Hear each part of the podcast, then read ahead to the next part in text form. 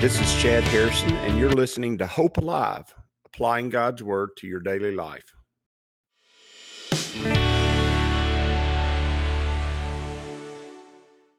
Hi, this is Chad Harrison, and I am the teaching pastor of Lake Community Church and have been serving as a pastor for 25 years. I'm also a practicing attorney. This podcast is designed to help you study God's Word and find God's will for your life.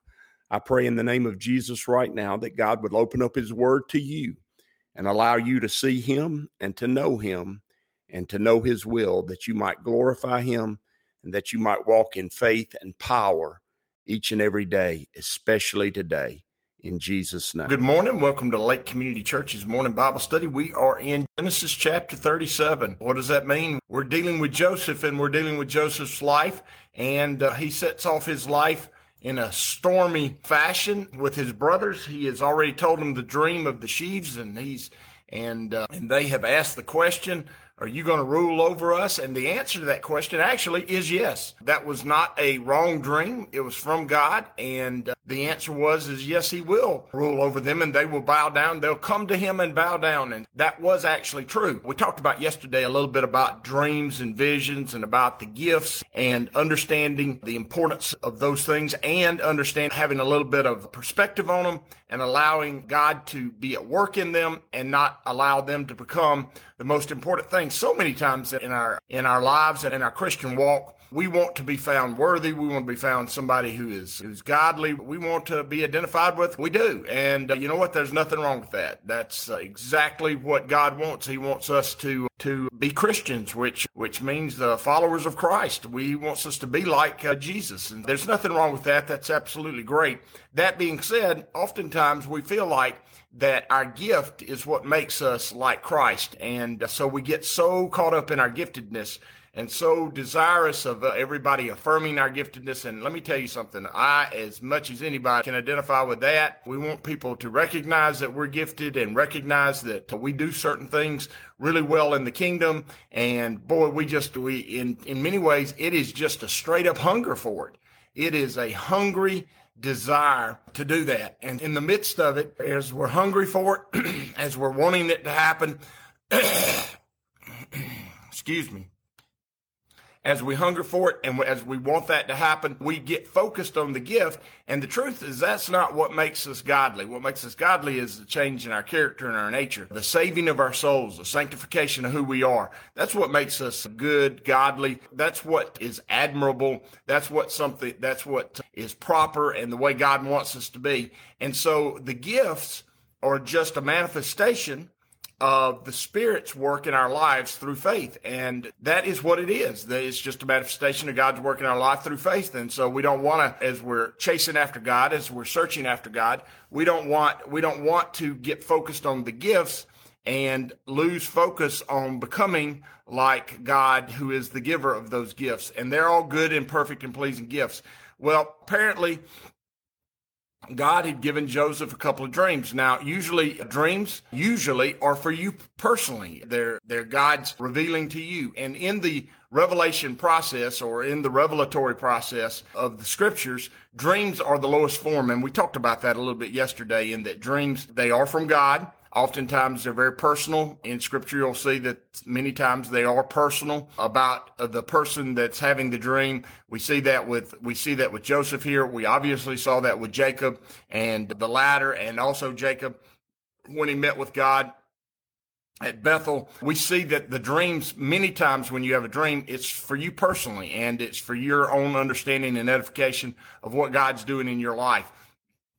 And as we talked about yesterday, many times those things are not out there for public consumption. And I'd say to you, unless God tells you to put them out there for public consumption, don't do it. Allow God to reveal himself in those dreams and hold them to yourself until God tells you to tell someone or tells you to let someone know what God was showing you. And once you uh, see that and God has opened that door, he may even be using that person to help you understand what he's doing in the midst of the dream that you're dreaming. And I would say that's definitely something that you need to do as far as dreams are concerned. Now, the second level, or the, if we're going to just go in levels of God reveal, re- revealing himself in this situation or I guess in this in these ways is the vision and uh, having a vision from God, something that's going to happen down the road. And we see the prophets, many of the prophets having these visions and these visions. One of the prophets that I love, love, love to study is the prophet Daniel, but you'll see it in all the major prophets, Isaiah, Ezekiel, Jeremiah, Isaiah, that God reveals to them a vision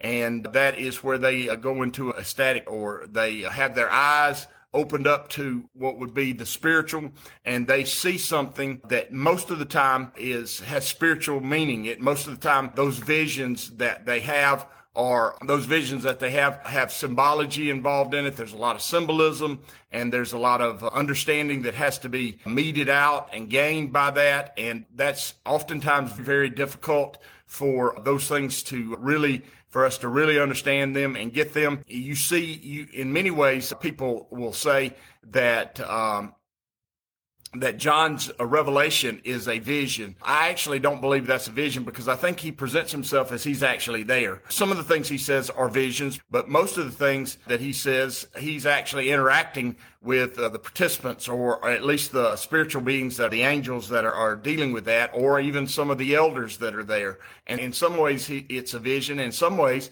he's actually on scene and seeing it seeing it with his own eyes from his own perspective which is limited and trying to explain or trying to tell you what he saw. So obviously visions are greater than dreams in the sense of being prophetic and obviously being something that will show us the future. So many people want in this, they want to have visions. They just want to continue. They want to have all kinds of visions. I would be, I'd be leery of that. What I'd say to you is if God wants to give you a vision, then that's his business. Let him do it. Otherwise, you be busy in the work of the Spirit, which is loving God, loving your neighbor as yourself, and loving each other, using the gifts God's given you that build and edify the church, and allow the visions and those things that are the, are in that realm to come if that's what God wants to happen. Also, when you have a vision and you tell people that vision needs to be from God. And by the way, that you are definitely operating in the prophetic. And if you say, I had a vision from the Lord, you're in many ways saying, Thus saith the Lord. And if you're saying that and anything in that vision is wrong, that's not from God. And it's pretty straightforward that's not from God. It's straightforward. It is. It's, and it's a problem when that happens. A lot of times believers get all caught up in, in visions and dreams and things like that. And what they're seeing turns out not to happen. And uh, I would say if you're dealing with someone who said they have a vision and they'll tell you what the future is going to be, thus saith the Lord, God said this is going to happen. I believe this is from God and it doesn't happen. I would say to you, don't act like that they're that they're going to hell. Maybe they're struggling trying to figure out how to, how this is done or done right. But I would say to you, not don't listen to them. That that's not a path I go down. In in as stark a way as I could possibly say it, I shut the door on those folks. I don't. If somebody says, "Thus saith the Lord," this is going to happen in three months, six months, nine months, a year, two years, and what they say does not happen, then I stop listening to them. Period close the book, shut it down, not listening to them anymore. Why? Because they're not they're where they're getting their information is either from one of two sources. It's either from themselves or from the enemy. And I really don't want to hear from themselves or the enemy. Whoever themselves are, I don't want to hear from them. Whoever they be, I don't want to hear from them. And the reason is because it, it can, it is a distraction and it is for the purpose of causing confusion and it is sowing seeds of confusion in the kingdom. And that is just not right. Now, the third and highest form of God's revelation is personal revelation, Him actually coming and speaking face to face with you. And we see that. We see that all through Scripture. In fact, that's a what. It, how did He reveal Himself to Adam and Eve? He walked with them in the garden. How did He re- reveal Himself to Moses? Moses went up and saw God face to face. In fact, God admonished Miriam and Aaron when they were murmuring against Moses because he took a Cushite wife. And what God said to them is, to most men, I speak to them in visions and dreams. Notice the other two he's mentioning there. And then he's going to tell them the highest form of revelation is, but to Moses, I speak face to face. What he's saying is, is that personal face to face revelation is the most important type of revelation. It's the real revelation of God. And uh, it's the powerful revelation of God. Now, I'm not saying the other ones aren't, but I'm talking about those. You know what God means and you know what he's saying. And that with Joshua meeting the commander of the Lord's host, that with Abraham and uh, the angels coming to him, you see that vision that that Jacob has, and then the angel comes down out of the vision and actually wrestles with him personally, face to face. That it just ha- continually over and over again happens in Scripture until we get to the actual unveiling of the incarnate God, and that's Jesus Christ. Jesus come in the flesh, and he deals with his disciples face to face. He talks with them face to face. And even after his ascension, he deals with the apostle Paul face to face he comes and talks to him. He, it, uh, the Bible says that he had a vision of Jesus, but when you have a vision of Jesus and Jesus is talking to you face to face, that's not a vision. That's you are dealing with God personally, one on one. And those situations are important to identify. Okay, I had this dream. Dream's probably going to be very personal. I had this vision. All right, now be careful. Make sure this is from God. And then I hear from God face to face. And that is, that is primarily in the New Testament. And you go, why don't God come down and send Jesus and talk to me face to face now? There's a reason for it. And that, that is, is because we've got the complete word of God before us. He can speak to you through his word, which is what he's always wanted to do. He can speak to you through the life of his son and how that has manifested itself in his revelation to you through his word. And this necessity of him coming and speaking to you face to face is not there anymore. And the reason it's not there anymore is because you have his word, you have his Holy Spirit, you got a brand new human spirit conceived in you and in, the new birth, and you have all that you need to become mature, all that you need to become knowledgeable, all that you need for God to reveal all of his will and his nature to you, and all that you need to operate in full faith. And the need for a personal visit from Jesus is not necessary until he comes back to set everything right. And so many times say I, people say I saw Jesus. I Jesus came to me in a dream. Jesus came. Maybe I, I, try not to be negative about those things about people, and I try not to be dismissive of those things. They're important sometimes in people's walk for them to figure those things out. That being said, they can be very dangerous for you. And if you are, if you're having a vision and it any moves away from God's word, it's not from God. And so we have these dreams that, that, jo- that Joseph is having, and he keeps telling his family these dreams. And the result of him telling his family these dreams is not a positive result. In fact, it's a very negative result. And you can see how the revealing of a dream to family members, although in the end they come true, and although the end in the end they were from God, and the reve- just openly telling everybody all your business before God, maybe God told Joseph to tell his family, but it doesn't say that in Scripture. We can't surmise that from what is said here, but it causes division in the family. And let me tell you something: these gifts and these the, these ways of God revealing Himself can be very dis- divisive among believers, and they can be very divisive in the church. And oftentimes it tears things up if it's not done biblically, if it's not done from a biblical perspective. And he said, then he dreamed, verse 9 of chapter 37, then he dreamed still another dream. And he told it to his brothers and said, now, now notice, he had another dream and it's the dream both dreams are going to be in line with each other. Absolutely had a dream from god. Absolutely they're prophetic. Absolutely they come to pass. That all that's the case. But maybe if we look in here and think about it maybe they the way he's presenting it because he's young maybe it's because he doesn't understand maybe because maybe god, it's because god told him that way but the results told him to do it. But the results are not favorable. They don't bring about love. They don't bring about power. They don't grow anybody. There, it's just a constant struggle. He says, then he dreamed still another dream and told it to his brothers and said, look, I've dreamed another dream. And at this time, the sun and the moon and the 11 stars bowed down to me. That's clearly his father, his mother, and the, his 11 brothers. So he told it to his father and his brothers.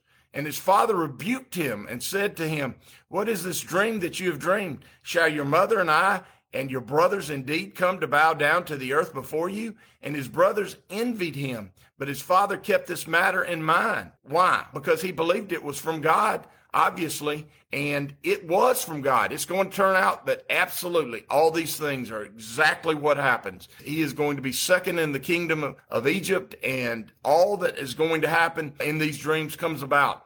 But the question I have is for what purpose? And should he have told his brothers? And these things, when we're dealing with it, I'm not identifying how and what, why you do what you do or how you see what and what God does in people's lives. I have grown. I used to want to have control of that and tell people exactly how it's supposed to be. And oftentimes I figured out in life that's not how to do it. First of all, I don't know all that God's going to do. I'm not the arbiter of all his truth. And so oftentimes my, my desire to tell people how to live was telling them how I wanted them to live, not how God wanted them to live. I've quit, I've tried my best to quit doing that. That being said, I would tell you that you need to treat these things as very valuable, very important, but you need to treat them very confidentially until God tells you definitely what to do with them. And uh, he, I think the best person for him to have revealed this to clearly from scripture in how people reacted to it and whether or not it actually brought about God's purposes is I would say to you that he probably should have told it to his father because notice what did his father say? He questioned it, but he also kept it in mind. He questioned it, but then he said, maybe this is from God. His father's actually dealt with God. His father's actually met with God face to face. His father actually is a mature man in the faith. And he says, and it says, and he kept the matter to himself. He kept it in mind. What he's saying is he figured, okay, maybe Joseph is hearing from God, and maybe I need to be reminded of that and keep that in mind as I act and operate down the road because I might see this begin to come to pass and I might need to follow after it because it's a true vision or a true dream that my son had from God. And you know what? Mature believers usually do that. They keep those things in mind. They don't try to force the vision and dreams to come about. And that ultimately is really the end of what I would say to you today is people who get or seek after visions and dreams from God maybe seeking after really good things. If you said, I want to hear from God and I want him to send me all the ways I could hear from him. And I want to have visions and I want to dream and I want to hear, I want to hear from him face to face and I want the Holy Spirit to speak to me and I want to study God's word and I want to hear from all of God's people. And you say, I'm just hungry after it. I want to just eat all of it I can. I would say to you, well, fabulous. If God's giving you that kind of appetite for his word, fill up, eat, go, get after it. That being said, oftentimes what they do is they get a vision or they get a dream and you know what they immediately start doing? they immediately start working toward making that vision and dream happen so that they can justify their desire to know and hear all these visions and dreams. And so they're actively trying to work to make a vision or dream happen.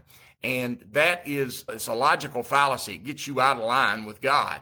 If God gave me a vision, a dream, what he was doing, do I really need to help him in doing that? If he's already knows what's going to happen, and then he's able to reveal exactly what was going to happen to me. Does he really need me to make it happen? And the answer is no. He's not revealing it for the purpose of telling me to make his vision for the world happen. He's revealing it so that I might know him and understand his work in the world as I watch him do that work. And so, do I need to force the book of Ezekiel or the book of Daniel or the book of the Revelation? Do I need to force Second Thessalonians to be come about in the world? Do I need to be actively at work trying to make that happen? Do I need to be actively at work trying to make Israel build a temple on the Temple Mount? Or do I need to be actively at work trying to force God to bring about the 144,000 Jewish preachers that he's going to anoint and call out during the tribulation? Do I need to be actively forcing that to happen? No. I don't need to be actively forcing it to happen. I need to be following after God in my daily walk. I need to be living by the Spirit. I need to be loving my neighbor and loving God and loving each other as He loved us and being self sacrificial with who I am and who my life is. I need to be doing that and if God uses that to bring about his purposes in some vision or dream or prophecy that we know has happened, or maybe has been given to somebody that is a contemporary of ours, great, fabulous. But I don't have to make God's visions and dreams happen. The reason he gave them to you is he's telling you, I know what's going to happen. I'm showing you something about how it's going to happen. And when it happens, I want you to glorify me because I am proving to you that I'm a God who's sovereign over not only what I've created, but I'm sovereign over time and space, and I know how things are going to happen. That's why I gave it to you. And uh, you don't have to force it to take place. And if you have, if you meet with God like the prophet Isaiah, and he says, "Who shall we send?" and you say, "Send me," and God says, "He's gonna, He's gonna send you." If that's the case, if that's how it's going to happen for you, wonderful, fabulous. God's sending you to go do something. But until that happens, you ponder these things as Mary did when she was revealed by God. And she, her revelation was face to face too. The angels came and spoke to her face to face. She pondered those things in her heart and especially the things that Jesus said and allowed them to manifest themselves in due season and due time. And even she didn't do it perfectly because at one point in time she thought her son had gone mad. She took her brother, his brothers and tried to go get him and he hadn't gone mad.